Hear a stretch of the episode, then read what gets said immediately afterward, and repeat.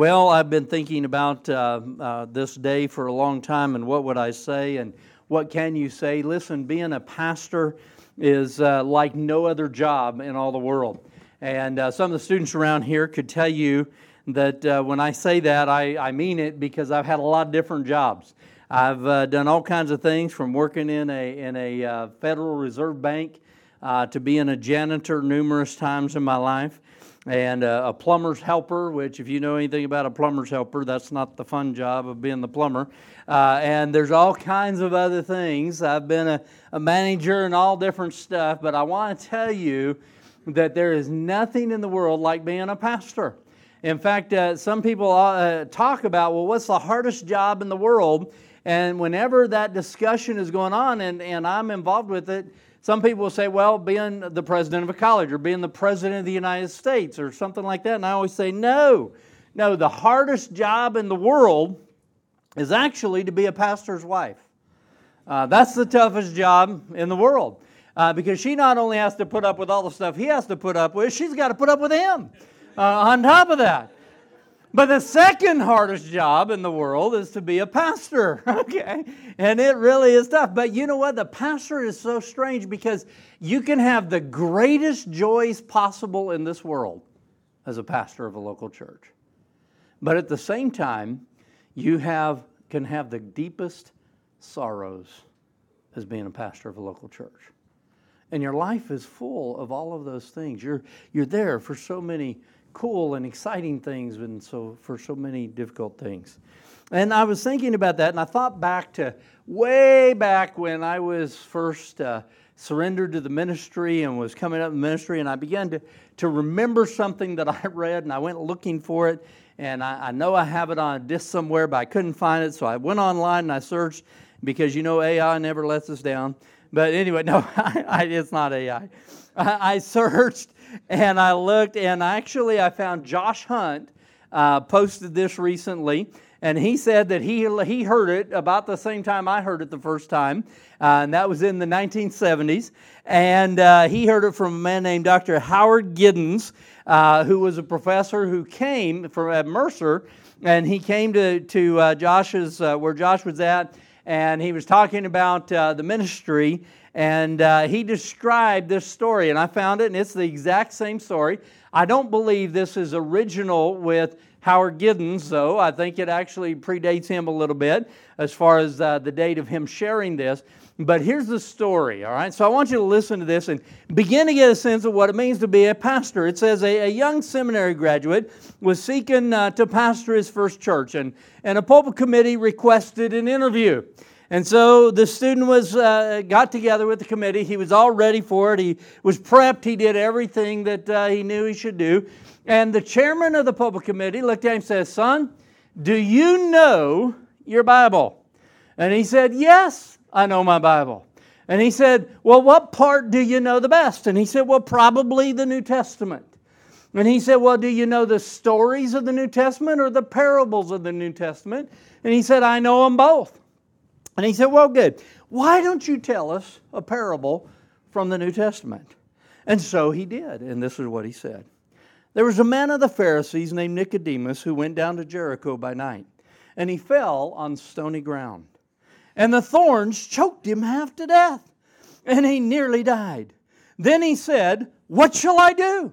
Then, then thought for a moment, and then he said, I know, I will arise and go to my father's house and so he arose and he climbed into a sycamore tree. And the next day, Solomon and his wife Gomorrah came by, and they carried them down to the ark for Moses to take care of him. And as he was going through the eastern gate into the ark, he caught his hair by a limb, and he hung there for 40 days and for 40 nights. But afterwards, he hungered. And the ravens came and they fed him. And the next day, three wise men came and they carried him down to Nineveh. And when he got down there, he found Delilah sitting on the wall. And he looked up and he cried, Chunk her down, boys. and they said, How many times shall we chunk her down? Till seven times? And he said, Nay, but until 70 times seven. And so they chunked her down 490 times. And she burst asunder in the midst. And they picked up 12 baskets full of the fragments. and then they looked and, and they asked him, Whose wife will she be in the resurrection? The young man sat down. The pulpit committee chairman looked around to the rest of the pulpit committee. He says, Folks, I think we ought to call him. He's awful young, but he sure does know his Bible. and so he began to be a pastor. And so, as he began to be a pastor, you know what happened then? Uh, he began to learn all the things that he was never thought would ever happen as a pastor. In fact, uh, sometimes, you know, when you've been a pastor while, you say, you know, they didn't teach me that in Bible school.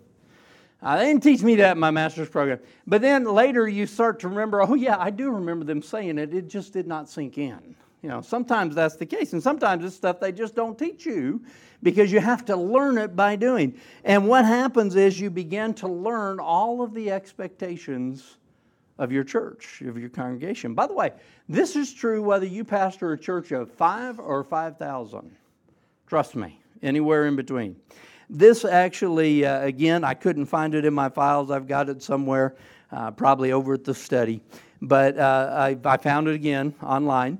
Uh, and this time it was posted by another professor, actually of a secular school, uh, Murray State uh, College. And this is what he says churches expect of their pastor. Are you ready for this? He's got 26 things that they expect. Here's the first one. Uh, pre- he preaches exactly 20 minutes and he follows it with an invitation where everyone is convicted, but nobody is offended. He works from 7 a.m. till 10 p.m. in every type of work, from counseling to custodial service. He's 27 years old, but he has 30 years of preaching experience. He's tall and he's short. He's thin and he's heavy. He's handsome, but not overpowering. One eye, one, he's got one brown eye and one blue eye just to make everybody happy. Hair, his hair is parted in the middle and is straight on one side, but wavy on the other side. And right in the middle, he's got a bald spot just to reveal his maturity. He's burning a desire, he has a burning desire to work with teenagers, but he spends all of his time with the senior adults. He smiles constantly but with a straight face, of course, because he's sober and he, he wants to have a sense of humor, but not let his sense of humor mess up the seriousness of his work. He invests 25 hours a week in sermon preparation, 20 hours in counseling. Count this up, that's 45 so far.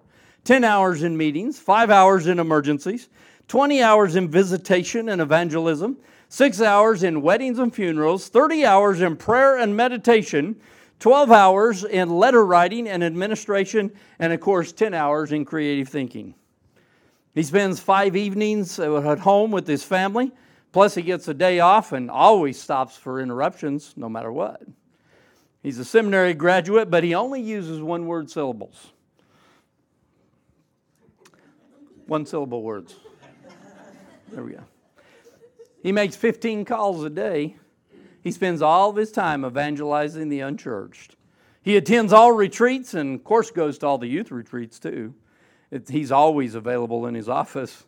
His kids are perfect. His mother is rich. His wife plays the piano. His house is large. His bank account is small. His car is in the shop, and he has paid too much, too little, and he gives it all away.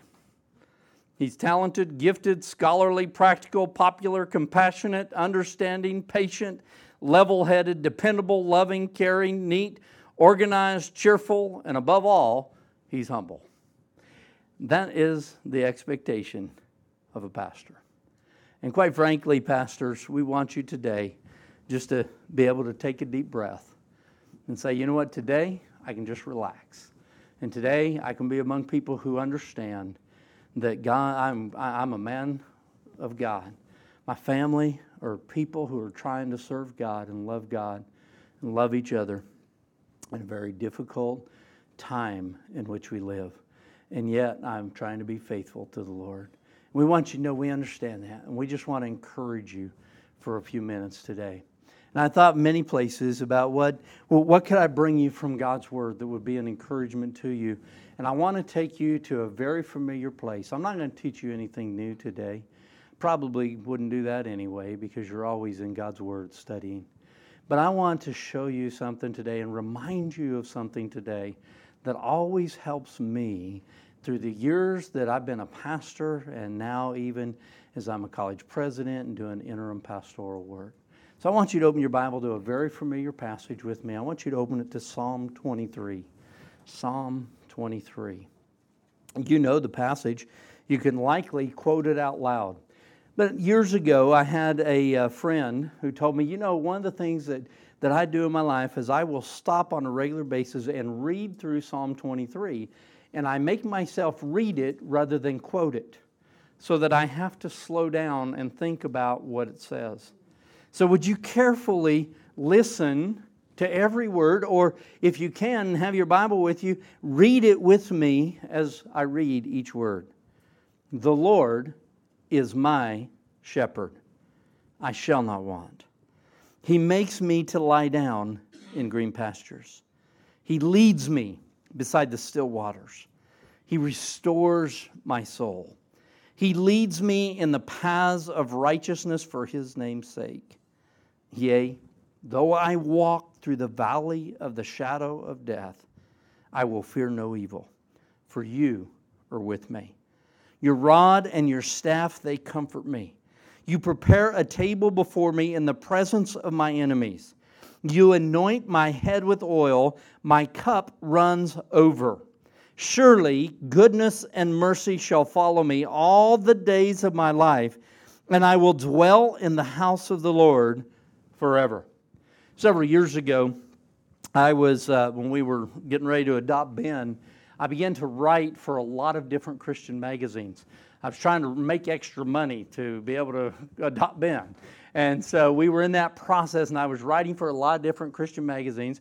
And one day I got a phone call from a Christian magazine called Proclaim. It's no longer in existence, but it was a monthly magazine. And they called and said, Hey, we've been reading some of your writing and, and we've listened to some of your sermons, and would you please write a series of, uh, of, of sermon briefs that is geared towards pastors? And yet, it was also something that they could then turn around and develop sermons out of that and, and, and move forward. And so I agreed to do it, and, and we prayed through that and decided that Psalm 23 was the place I wanted to go. And I did that because this is one of the most beloved Psalms in all the world. In fact, there are people who have never been in church in their life, but on the old westerns they watched, they heard Psalm 23 quoted. They've seen it on movies, they've heard it in different places, and if they go to a funeral, even funerals in the Northeast that may not be in a church, oftentimes they will hear this psalm read or quoted in the process of that service. And so this, this psalm is one of the most beloved psalms because it speaks to all of us in a, in a special way. But as I was doing my work and my research to write those series of four articles, something got my attention that I wanted to share with you today. And that is that in a more deep way for me personally, who as a pastor at that time in New Hampshire, I realized that this psalm, though it speaks to the multitude, really speaks to the pastor in a very unique way. And I think often we or ignore that or miss that because we just know how it is ministers to other people, and so we use this psalm to minister to others. But I want to remind you which one of the psalmists wrote this psalm. It was King David. And King David, though he was not a pastor, it was a different time period in the nation of Israel was understood they were the chosen people of God, and the king of Israel was to be God's representative to the people of the land. He was to be the shepherd of Israel. And particularly with David's life, it took on that, that, that characteristic because of his childhood. He was a shepherd. So he understood this idea of being a shepherd and being responsible for sheep and taking care of sheep and overseeing sheep and protecting sheep and all of those things. But every one of us know, every person who has ever served as a pastor for at least a month knows this that when you are the pastor of the church, there is something that is different about it. There is a loneliness that can be there even though you may be surrounded by people for half of the week. Even if you're surrounded by people every day, there is something that is distinct and different. You feel the weight not only of your own life and the life of your family, but as Paul describes it, the, the, the, the, the concern for the church weighs on you. You will wake up in the middle of the night concerned for the church body as a whole or for individuals within the church. And that weight wears on you. And very often, though people in a, in a month like this of October, where people are trying to show their appreciation to you, I, I don't know about you, but in my life when I was a, full time pastor, it seemed like I didn't like October. Because one week, they would they would thank me and bless me and give me stuff, and the next week they'd be attacking me. The same people, you know. It's like, wait a minute, I don't get this. You know, it, it's a it's a challenging thing, but it can be in the moment of of the greatest appreciation that they are giving to you, and yet there's something deep that is like a, a loneliness that is there, and David understood that. I was talking to a businessman yesterday morning in, in Alabama before we uh, flew back, and and he, he he's a, businessman who has a large business, and and he actually while we were meeting had an emergency come up, and and it was just you could see the concern on his face, and and I just asked if I could pray with him for a minute, and I, I finished praying with him, and I just said, look, I know it's lonely at the top. And, and, and all of this stuff going on in your business, you've got to make the final decision. It's lonely. I want you to know I'm going to be praying for you today. And anytime you give me a call. But, but, but part of what helps me to understand is because as a pastor, it can be lonely at the top. And it was for David as king.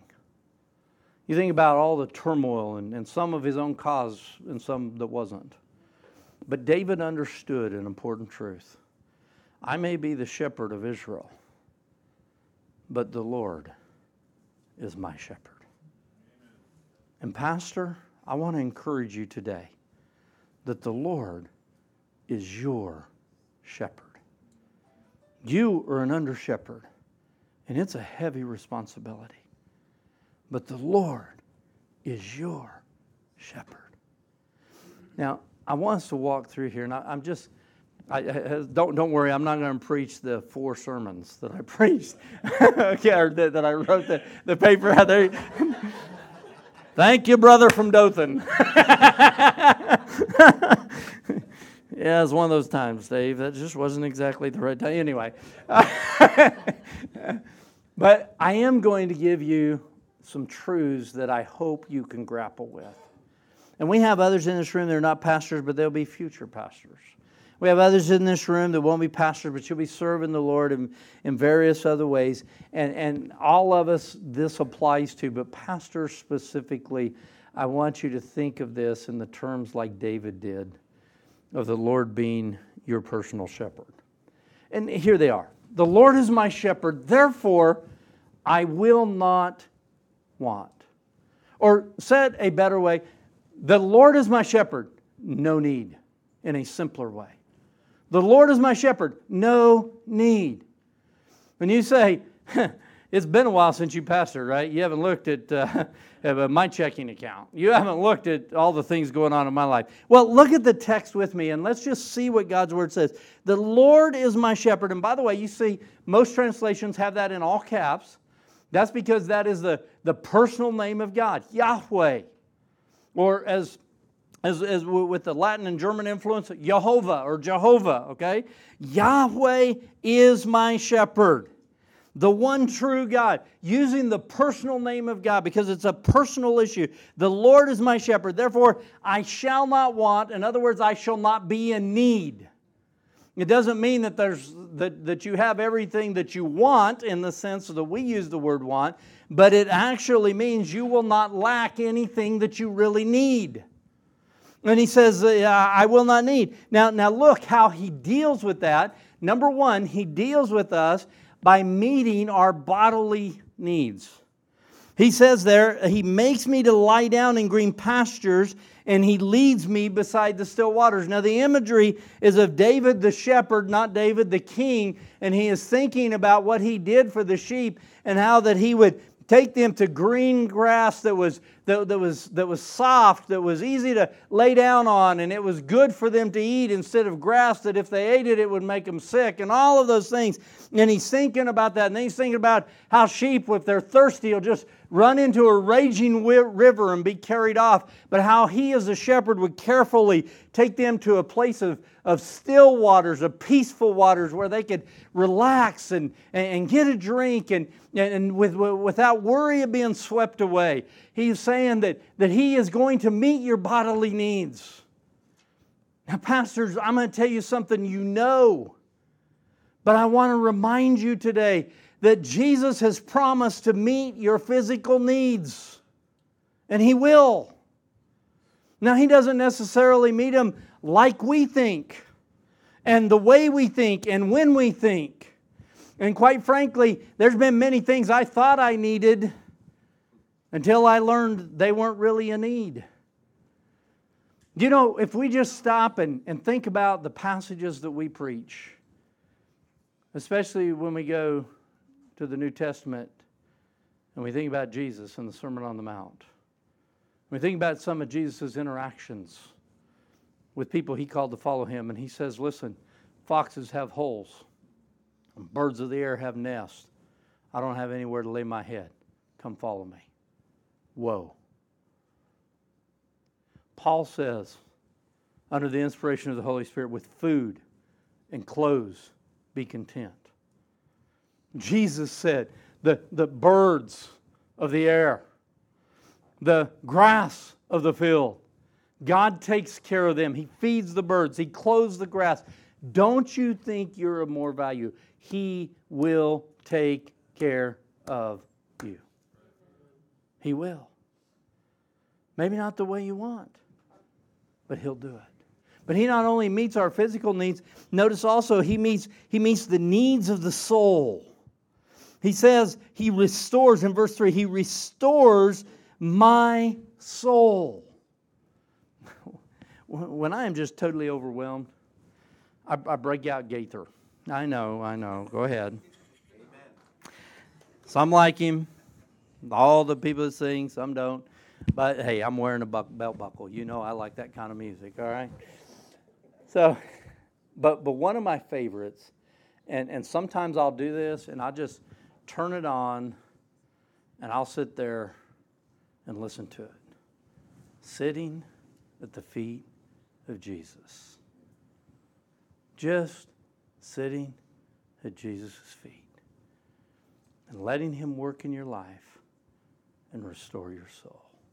He meets the needs of your soul. Folks, we live in a world that looks for everywhere except for God and His Word to restore our souls.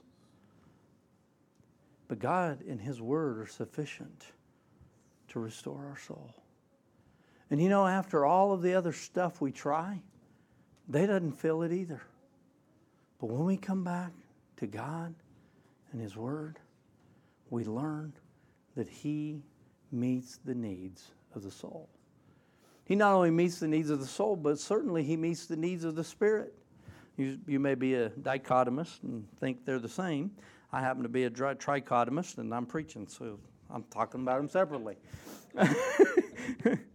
I'll say amen either way when you preach. But he, he says that the Spirit, he, he, he leads it out. What's the biggest need of the Spirit? It's righteousness. But notice what it says He leads me in the paths of righteousness. Listen, our own righteousness, the Bible tells us, is as filthy rags. The Bible tells us there's none righteous, no, not one. And, Pastor, that means you. And though uh, everybody in the community may expect you to be the most righteous person in and of yourself, and everybody in your church may expect that, and everybody you know may expect that, I want you to, to know today that the reality is I know what you know. And that is that without Jesus, we are all in trouble. We're all sinners. We all fall short. We, none of us can, can be perfect. None of us can keep all the law all the time. And the Bible is clear if we are guilty in only one place, we're guilty of the whole law. But praise be to God that the Lord Jesus has provided forgiveness of sin and a relationship. And when we trust Christ as our Lord and Savior, the Bible tells us that the Father justifies us. He declares us as righteous, not because of the things we've done, but because Jesus has fulfilled the law for us. And by the way, in Colossians, it tells us as you receive Christ, so walk in Him. We receive Christ by grace through faith, and pastors, even you and I, will only be able to continue in that relationship by grace through faith alone. Trusting His Holy Spirit to fill you and empower you to do what is right. And here He promised David, even in the Old Testament, that the Lord would lead him in the paths of righteousness. When, the, when we are surrendered to the Lordship of Jesus Christ and the authority of His Word, and we ask Him to fill us with His Spirit, He does, and His Spirit produces love, joy, peace, long suffering, gentleness, kindness, goodness. Against such there is no law in your life and in mine. He meets the needs no matter what they are. Now, I, I know that that's easy to say and it's hard to live. When Cindy and I were pastoring in Londonderry, New Hampshire, we started church in Londonderry. And if anybody knows anything about Londonderry, it's one of the more expensive places to live in New Hampshire. And we could not afford to live in Londonderry. We lived in the next town, we lived in Derry. And when we lived in Derry, it took about 60% of all income I could come up with to live in our apartment. And every year they would, we lived in a two bedroom apartment. Every year they'd raise the rent. And we were coming up on this, on this moment where they were about to raise the rent from 1250 a month to 1550 a month. And my, my total income was under 2000 a month. And we just knew we couldn't do it. And so when we got the notice three months earlier we prayed about it for about a week. And then i went in and told them we're moving out at the end of our lease. But we didn't know where we were going to go. And we started looking and we started looking. And finally we found this, this amazing deal. It seemed to buy a condex and we were all the way through, and we were seven days out from, from closing on that condex, and the deal fell through completely. And we had nowhere to go. We had nowhere to live. I didn't know what we were going to do. It was before Ben. That happened to us one other time, something similar. We spent one night in a truck that in that time. But I had no idea where we were going to go. I had no idea where we were going to live, where we were going to sleep. But what I knew is God called us to start and pastor a church in Londonderry, New Hampshire. And it made no sense how we were going to make, even make it. But I trusted God, and I, I just kept every day. We we pray, Lord. We got just less than a week. Give us a place.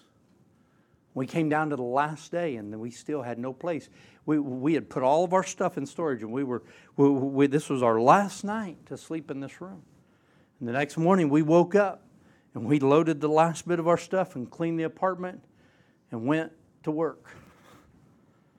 And about midday, I was thinking, I thought, oh, you know, there's this place called the Sardo Center in Manchester and we use it to house mission teams. It's, it's an old, really rough place, and we hadn't used it the last two summers because it was so bad and needed and so needed repair that um, we quit using it. But it was owned by the Catholic Church, and I thought, I wonder if they'd let us stay there for a while. And I called them up and I said, I, hey, this is Mark. I used to house mission. Oh, yeah, we remember. So listen, my, my wife and I had a house deal fall through. We have nowhere to stay. Can we just, is it possible that we could come stay in the Sardo Center? And they said, yes. And we went in. There was this one little room. It was in August. It was hot. There was no air conditioning. It's a tiny room. There were bugs everywhere. It was gross. And we went to sleep. Had no idea. But we knew that our God would not fail us. No matter what we slept in. And the next day we got up, ran through the water because it was too cold to really take a good shower. And we went to work. And mid afternoon, somebody called me and says, Hey, I've got an apartment over my garage. You can come live in it rent free until you can find a new place. God took care of our needs. Not the way I wanted, not what I wanted, but He took care of our needs. And, Pastor, I just want to remind you I don't know what need you're carrying right now. You may not even know how you're going to take another step. But God will meet your bodily needs, He will meet your soul needs, and He will meet your, the needs of your spirit. The Lord is your shepherd, no need. The Lord is your shepherd, no fear. Yea, though I walk through the valley of the shadow of death, I'll fear no evil, for you are with me. Your rod and your staff, they comfort me. You prepare a table before me in the presence of my enemies. You anoint my head with oil. My cup runs over. Very quickly, I want you to understand that when we say no fear, it's not because we're pulling ourselves up by our bootstraps and saying, Yeah, come on, because that doesn't work. It works for a short time, but then the fear overwhelms you. Pastor, you can fool everybody to say that, and everybody think you are fearless. But the fact is, as you know that just like the song we sing, fightings within and fear, or, fightings without and fears within. We live them. Some of them are real fears. We're really in danger.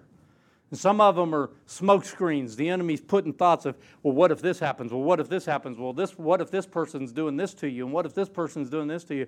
And it's all this stuff that overwhelms you. But you do not have to live in fear because the Lord is your shepherd. You say, well, how do I deal with it? Well, it's very clear. There's four things he does. It's his presence. He says, I am with you. David says, I'll walk through the valley of the shadow of death. Why? Because you were with me. David walked through the valley of shadow of death his entire life. From the time of being a teenager who faced down a lion and a bear by himself to protect his sheep, to Goliath, to Saul, to his own son Absalom, to all of his enemies. He lived in constant challenge, but he knew the Lord was with him. Not only the Lord's presence, but also we find, he says, that the Lord's provision of his rod and his staff. He protects us. The rod and staff not only protects us from enemies, but it protects us from ourselves. That staff will grab a sheep and pull him back from a ledge or from a raging river. The rod sometimes was used to get the sheep's attention, but they were also both used to fend off the bears and the lions and the enemies who would hurt them. And the Lord will protect you. The Lord will provide for you. What a beautiful word picture in verse 5. You prepare a table before me in the presence of my enemies. Picture being on a battlefield, surrounded by your enemies. And there's a banquet table, and you're just kicking back, having a good cup of coffee. That's what he does for us. By the way, pastors, everybody says if you, if you serve in the Northeast, you're on the front lines. I've come to disagree with that. We're behind enemy lines, we're surrounded by the enemy. And he works against us all the time. And while people have worked this month, hopefully trying to appreciate you, there have been the, the people that, that follow the enemy who have been praying for your destruction. And that's what happens around us. But greater is he that is in us than he that is in the world. And in the presence of our enemies, he can give you so much peace that you can sit down and have a nice meal and a good cup of coffee afterwards. And then, not, not only that, but he says he, he, his persistence, the level to which God will go to help you in the midst of your fears, is absolutely astounding. Now, notice what he says. It, it almost seems out of, out of place. We're, talking about death. We're talking about the shadow of death. We're talking about the rod and the staff and, and, and, being in the presence of our enemies. And then all of a sudden he says, And you anoint my head with oil. What in the world? That seems kind of out of place, doesn't it? If you've ever read Tim Keller's book, A Shepherd's Look at the Psalm, Philip Keller, sorry, not Tim Keller, Philip Keller. A look at Psalm 23, a shepherd's look at Psalm 23. As a shepherd, he describes what he believed is going on here. You know what, you know what a shepherd will do for his sheep? You know, sheep will, will take their own life by running off a cliff or into raging water because of gnats. Did you know that? Because gnats will swarm around their head, and this is gross, sorry. Guys, eh, student guys, you won't mind, you'll, you'll like this. They, the gnats go up their nose. So, you know what a shepherd will do? He'll take and make an oil, and he'll take that oil and he'll just rub it all over. And by the way, the word here, anoint, can mean rub. And then he'll take it and get his fingers in it. Now, watch, this is the gross part. You stick it up in the nose. How would you like sticking your nose, fingers up in sheep's nose?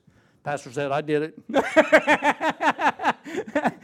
but, but that's what our shepherd will do for you. Because you see, sometimes it's not the bears and the lions and Goliath, it's all the little gnats that eat at you. But the Lord can even protect you from them. No fear. And finally, no doubt. No doubt. Surely goodness and mercy shall follow me all the days of my life, and I'll dwell in the house of the Lord forever. when I, I, was, I'm the youngest of nine kids, and been going to church since nine months before I was born. And uh, my parents taught us songs and scripture every day. We were singing songs of praise, and my parents would teach us formally and informally growing up. And uh, so, of course, I knew this before I could read. I could quote this psalm and uh, I never really fully understood it because my oldest sister had a, her best friend's name was Shirley, and so I thought I thought we were singing about her, and I just wondered when we were going to meet goodness and mercy. You know, I, I didn't know. I just thought that was her sisters or something. I didn't know who they were, but but it's a statement of confidence. And you know, when you have confidence, it doesn't matter what is against you. You move forward. But confidence is something we seem to have a lack in. And, and the problem is we try to treat it wrongly, too, by the way. We, we try to have better self confidence. Paul said, I put no confidence in the flesh. Our confidence isn't in us, our confidence is in our Lord. Our confidence isn't even in how much faith I have in Him, it's how good He is. See, He says, Surely goodness and mercy will follow me. And, and pastors, you probably already know this, and, and all of our Hebrew students, you better know this, but it means to, to follow hard after. It's chasing you down. Now, think about who said this. This isn't Solomon, who had everything given to him. This is David, who lived in caves. who was chased out even after he had been king for years. This is a guy who was constantly facing trouble. And yet, in the midst of his trouble, he said, Listen, surely goodness and mercy will follow after me. Why? Because God didn't promise everything in this life will be good. And if somebody tells you he, he did, they're lying to you. Read the scriptures. There's nowhere that it promises you that everything in this life is going to be good if you just trust Jesus. But what it does promise is this that God will take even the bad things that the world and the enemy mean against you, and He will turn them out for His glory and your good. He causes all things to work together for good. He doesn't bring evil into your life. The world does that, the enemy does that. Sometimes we do it to ourselves. But He takes the evil and He turns it into good. And David said, Listen, no matter what my circumstances, surely goodness and mercy will follow me. Why? Because God is sending them after me. He's sending His goodness, He's sending His mercy. So, what does it tell us? Listen, no doubt we can have confidence in this life, and no doubt, no doubt, we can have confidence in eternity. And I, not maybe will, not I hope I will, but I will dwell in the house of the Lord forever. In your most difficult moment, remember this I'm not living for this world. I'm living for the next. And this will soon be over. And one day, the trumpet will sound, and I'll rise to be with him forever. No more pain, no more sorrow, no more sin or even temptation to sin. I'll be with my Lord. Pastor, I want you to be encouraged today because I know there are times you feel like you're all alone. And just like Elijah, hiding in a cave, we say, Lord, I'm the only one left. The only one left. But I want you to remember something. You're never alone if you know Jesus as your Lord and Savior. And not only pastors, dear, sweet families of pastors. You carry a load that no one knows but you. I am not joking when I say the hardest job is to be the wife of a pastor. I believe that with all my heart. And it's hard on pastors' children. But I want you to know you're never alone. God is with you, He'll never leave you, He'll always be there. Because the Lord is your shepherd. Bow your heads and close your eyes with me. Pastor, I don't know what burdens you brought with you today, but I want to invite you just right now in the quietness of this moment to take them to the Lord. Just give them to Him. Say, Lord, here it is. Maybe it's a, a need, maybe it's a fear. But just take it to Jesus. And say, Lord, thank you for being my shepherd. Lord, you know the load gets heavy some days. But thank you for being my shepherd. Lord, I got this big need and I don't know how it's going to be met. But Lord, thank you that you're going to meet it. Because you are the good shepherd who feeds and leads no matter what. Lord, I don't even know how I'm going to take another step. But Lord, help me to rest in you. Help me to trust you. Remind me often. Remind me, Lord, that I am your sheep, that you are my shepherd. And for all of us here, that is true of you. If you know Jesus as your Lord and Savior,